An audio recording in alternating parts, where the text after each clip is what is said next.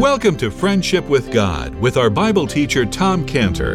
Today's message and previous messages can be listened to or downloaded for free at friendshipwithgod.org. Friendshipwithgod.org. You can also obtain free resources from Tom Cantor and view our online bookstore at friendshipwithgod.org or call us at 800 247 3051. 800 247 3051. Tom Cantor also has a daily devotional verse that comes out each day by email and on Facebook. To receive this small daily devotional verse that Tom Cantor puts out, you can sign up at friendshipwithgod.org, friendshipwithgod.org, or find Tom Cantor on Facebook by searching for Tom Cantor and Friendship with God. Now, here is our Bible teacher, Tom Cantor.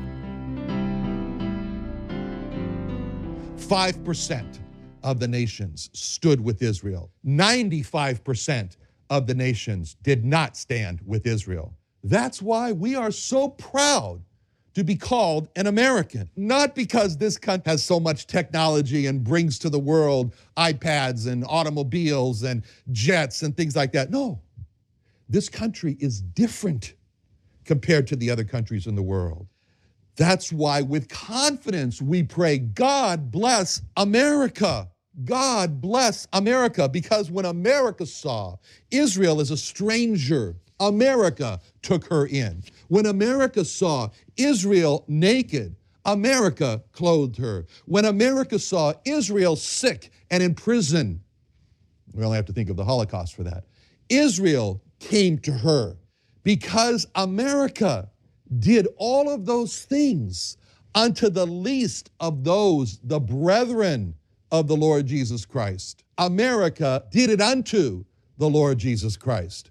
That's the greatness of this country, America, because it stood out as part of this 5% minority to support Israel.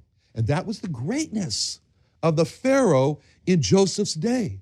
That was the greatness of the Pharaoh of light in Genesis 41 because he stood out as the minority among pharaohs to support the children of Israel, Joseph's people, the Jewish people. So much he was a minority that his whole history of what he did has been expunged and erased out of Egyptian history because they're ashamed that he promoted Joseph, the Hebrew, to rule over his country. But it was the greatest time of Egypt's history.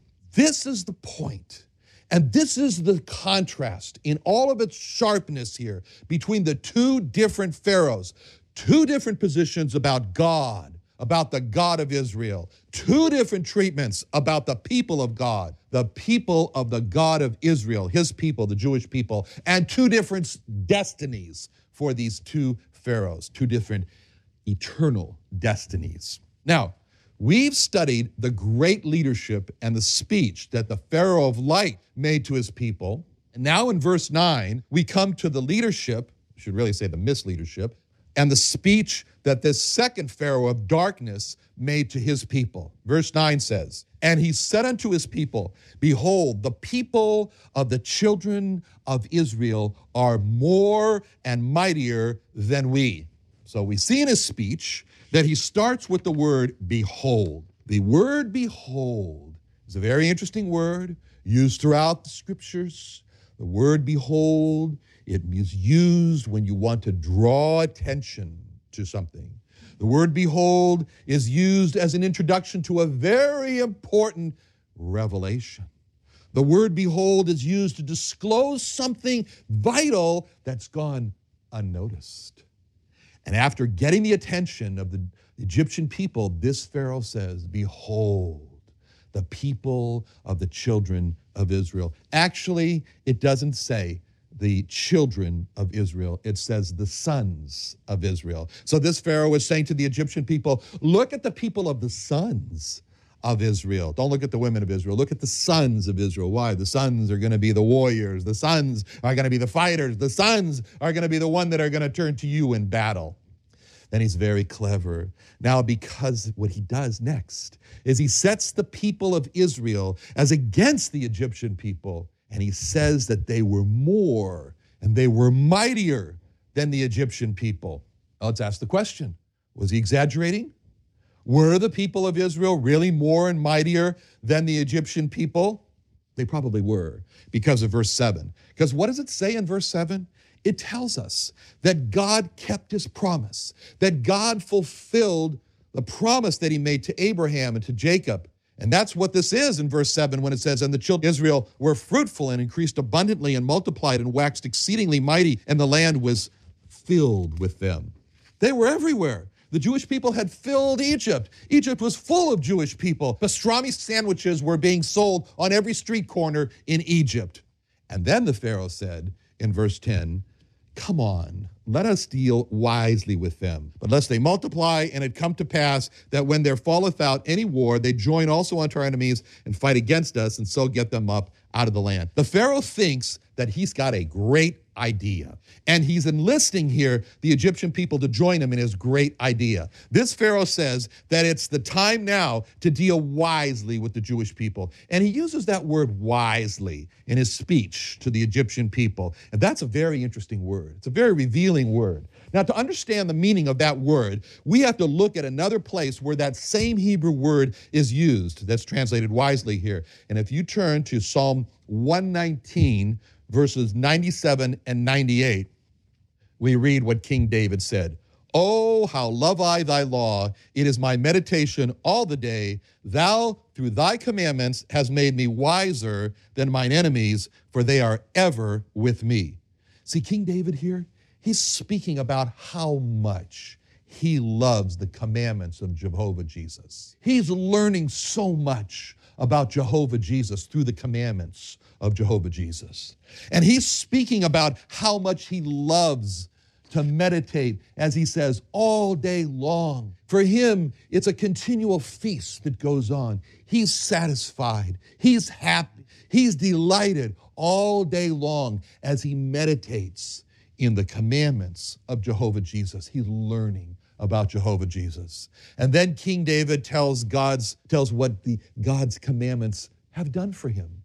He's explaining. Now, what have they done for him? And he says this, if you were to compare the wisdom of my enemies with the wisdom that God has given to me, a comparison now, he says, I am wiser.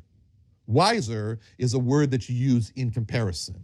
So, in other words, a comparison with the wisdom of my enemies, the wisdom that God has given to me, He has made me wiser.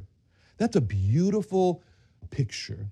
It wonderfully captures for us the meaning of this word that Pharaoh used in his speech to the Egyptian people.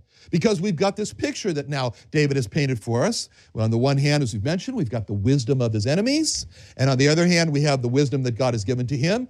And David just says, in comparison to the two, God has made me wiser more wise. Now, keep that picture in mind as you look back on Exodus 1:10 and look what happens when we insert into Pharaoh's speech to his Egyptian people the word wiser instead of wisely. Exodus 1:10. Come on, let us deal wiser than them. Wiser than them, lest they multiply and so forth. So, just like we had the picture of David in the Psalm 119 passage of comparing the two wisdoms, and he said he was wiser. Just like that, we gain the understanding of what this Pharaoh is really saying to the Egyptian people. What he's saying is that the Jewish people, the people of Joseph, the Jewish people, the people of the sons of Israel, have put together a wisdom. They have a wisdom. And he says, now we have to be wiser than them. In other words, we have to counter their wisdom with a wisdom which is better than theirs. You see? So he set up the competition here with the word wiser, wiser. And that's why the words that he has used in verse 10 are very, very important when he says, with them, with them. Let us deal wisely with them. You see, he sees, Pharaoh sees the reality. There's no question in Pharaoh's mind that verse 7 has come about.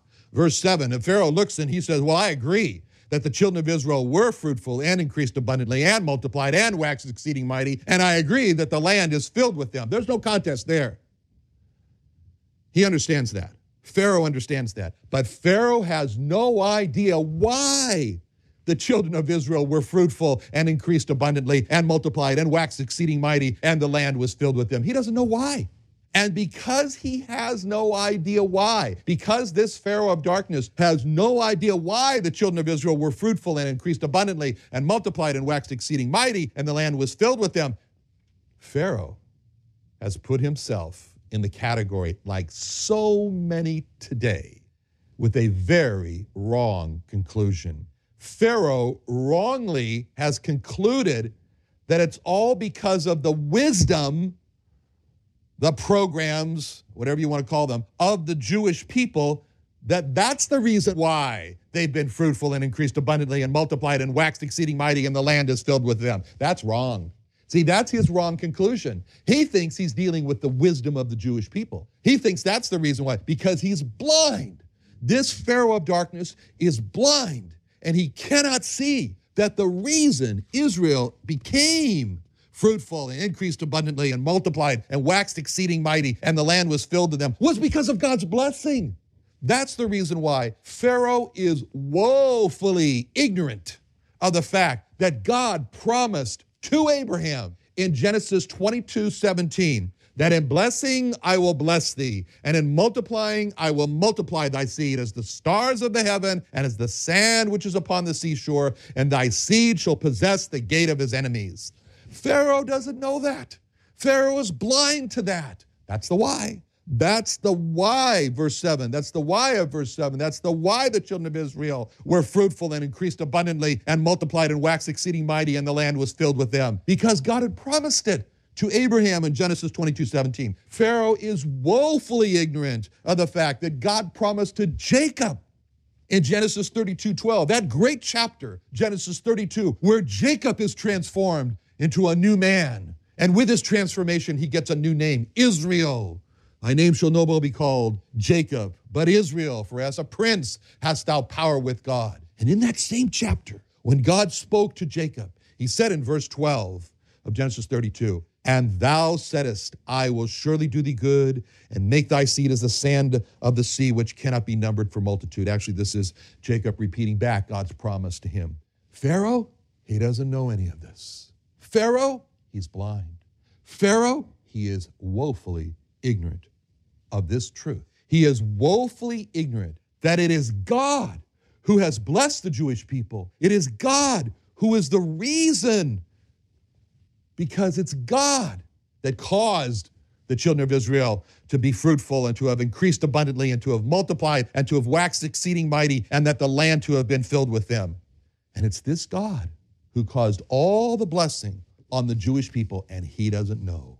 And because he is woefully ignorant that God caused the Jewish people to expand like that, he is about, Pharaoh is about to make the mistake of his lifetime because he's going to regret this mistake for all eternity because of his ignorance, woeful ignorance. Because Pharaoh wrongly thinks that he's just dealing with the Jewish people He's just dealing with what he said in verse 10. He thinks he's just dealing with them. Let us deal wiser with them. He thinks he's dealing with them.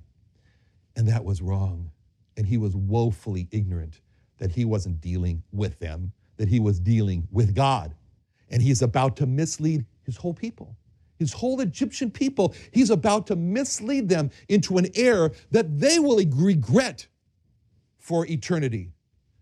And what we see here is a Pharaoh that has no idea of the opportunity that is right in front of him to be blessed.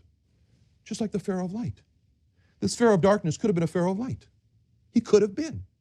And he doesn't realize that right in front of him, he's got this opportunity to be blessed by God. And he has no idea, this Pharaoh of darkness has no idea that he also has in front of him the opportunity to be cursed by God. Because this Pharaoh has no idea that he is actually calling the bluff of what God said in Genesis 12:3. And I will bless them that bless thee, and curse him that curseth thee. And 95% of the nations in the world today are woefully ignorant of what God promised the Jewish people in Genesis 12:3 when he said, "And I will bless them that bless thee, and curse him that curseth thee." And because those 95% of the nations in the world today are woefully ignorant, are just calling God's bluff, to the promises that he made about the Jewish people, those nations, like this Pharaoh of darkness, are missing their opportunity to line up with the 5% of nations and be blessed by God. And because the nations in the world today are woefully ignorant of God's promises to the Jewish people, they're joining together with the many in history who have called God's bluff only to find out that they're cursed by God. The nations today are walking right down the middle of the road that leads to God's curse on them, right down the middle of the road of the trap. And because Pharaoh is about to lead his people and is leading his people in this speech to curse the Jewish people, Pharaoh has no idea that he's leading his people into the trap of being cursed by God. And that's so sad.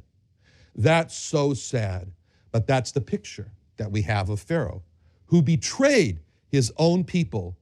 Why? Because he didn't see the whole picture. He only saw Israel. And he didn't see the God of Israel. And that was sad. That was sad for his sake. And that was sad for the sake of the Egyptian people. Because that Pharaoh, he thought he was only dealing with them. He had no idea that he was dealing with God. He thought he was fighting against Israel. Pharaoh had no idea he was fighting against the God of Israel. When we look at Proverbs 21:30, this Pharaoh should have taken this verse so much to heart, it would have changed everything. The book of Exodus wouldn't be this way. If this Pharaoh only would have believed Proverbs 21:30 and said, "There is no wisdom," he said, "Let us deal wiser." This verse in Proverbs 30 says, "There is no wisdom, nor understanding, nor counsel against the Lord." Pharaoh, you say you will deal wisely with them, there is no wisdom. Pharaoh, there is no wisdom against the Lord. And if the Lord has said that he will bless them and multiply them, and you've seen that in your land, in your country, Pharaoh, you've seen that, your land is filled with them, you've seen that, Pharaoh, you know there's no wisdom against them, even though you think that you're going to deal wisely with them. You know, when the enemies of the apostles captured them and they had a choice of what to do, one of them wisely said, in Acts 5:30.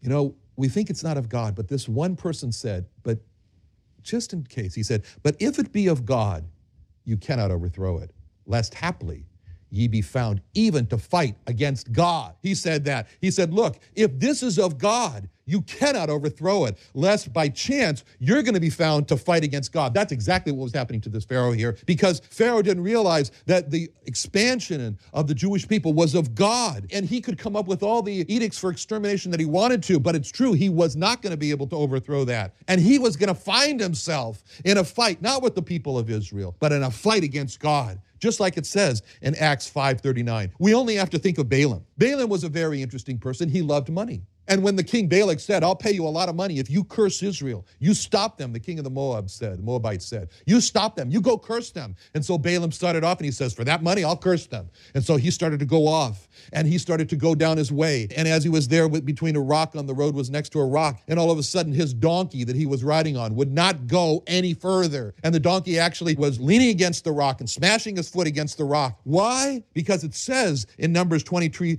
22, 23 that that donkey saw something that Balaam didn't see. This Pharaoh did not see that God was with them. But Numbers 22, 23 says, And the ass saw the angel of the Lord standing in the way, and his sword drawn in his hand. And the ass turned aside out of the way and went into the field. And Balaam smote the ass to turn her into the way. This donkey, he saw what Balaam didn't see. Oh, that the Pharaoh of darkness would have seen that he was walking right into the sword of God, that he was bringing his people right into the sword of God. It was a bad day for Balaam when he tried to go against the angel of the Lord with the sword. It was a bad day for Pharaoh when he decided to turn his hand against the Jewish people. And then it goes on as we read more about Balaam. It says in Numbers 22 31, then the Lord opened the eyes of Balaam. Isn't that something? The Lord had opened the eyes of the donkey before he opened the eyes of Balaam. But he opened the eyes of Balaam and he saw the angel of the Lord standing in the way and his sword drawn in his hand. And he bowed down his head and fell flat on his face. That's what this man Balaam did. That's what this man, the Pharaoh of darkness, did not do. This Pharaoh of darkness chose to keep himself in a state of woeful ignorance. And because of that, he found himself fighting against the God of Israel. God's made so many promises, and we've been talking about them here with regard to Pharaoh and his wrong decision to fight against God's plans and God's work. And we've been talking a little bit today about how the nations of the world are lining up with that Pharaoh of darkness to fight against God's work. And a coming day is not very far away. And it's spoken of in Zechariah 2:8, where God speaks about these nations, these nations that are lining against his people. And he says in Zechariah 2:8, For thus saith the Lord of hosts, after the glory hath he sent me unto the nations which spoiled you. For he that toucheth you toucheth the apple of his eye. God says to the nations, touch, go ahead, touch Israel, touch the Jewish people. You're touching the most sensitive part of my eye, and I won't, I won't go unresponsive. And that's really what was happening here with Pharaoh. Pharaoh, the decision you're making to be against, to touch Israel, the Jewish people, you're touching the most sensitive part of my eye and it won't go unresponded to by me. And that's what we're beginning to see here. It was a bad day when Pharaoh made this decision. It was an underestimation that the Pharaoh of darkness had when he thought he was only dealing wiser with them.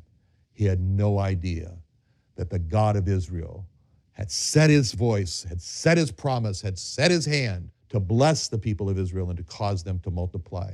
And even though this Pharaoh had said, We will diminish them, we will extinguish them, we will consume them in a systematic death of the male children. And that's what he thought was a wiser wisdom than them. But he had no idea that what he had come up with was a wisdom against the Lord. And as he only would have known what Proverbs said, there is no wisdom against the Lord. He could have saved his country, could have saved his people.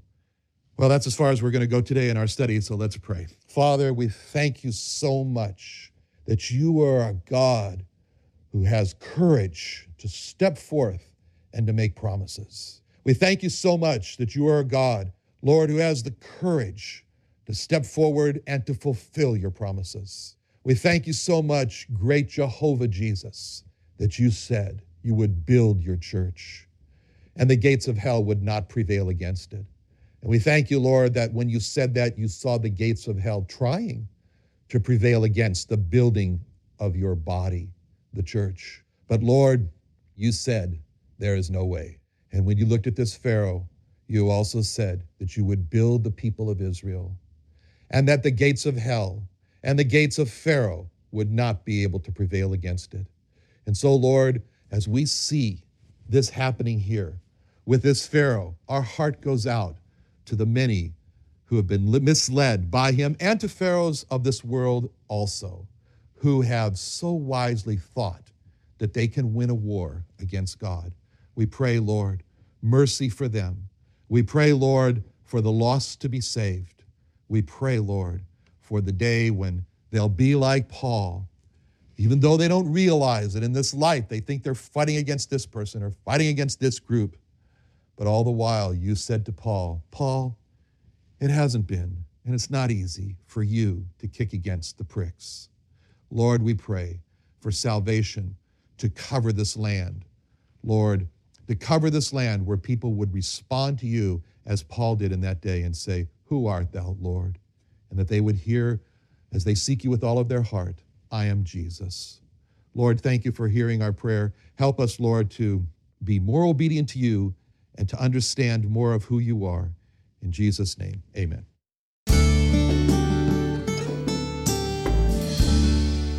Another wonderful day studying the Bible with our Bible teacher Tom Cantor here on Friendship with God. Don't forget that today's message and previous messages can be listened to and downloaded for free at friendshipwithgod.org. Friendshipwithgod.org. You can also go online to find free resources from Tom Cantor and our online bookstore at friendshipwithgod.org. You can also find Tom Cantor on Facebook, and you can also go to friendshipwithgod.org and sign up for his daily devotional. Tom Cantor is also the founder of Israel Restoration Ministries. You can visit that website at israelrestorationministries.org. You can write to Tom Cantor at P.O. Box 711330, P.O. Box 711330, Santee, California. Santee, California 92071. Or email Tom Cantor at tomcantor at friendshipwithgod.org. Tom Cantor at friendshipwithgod.org.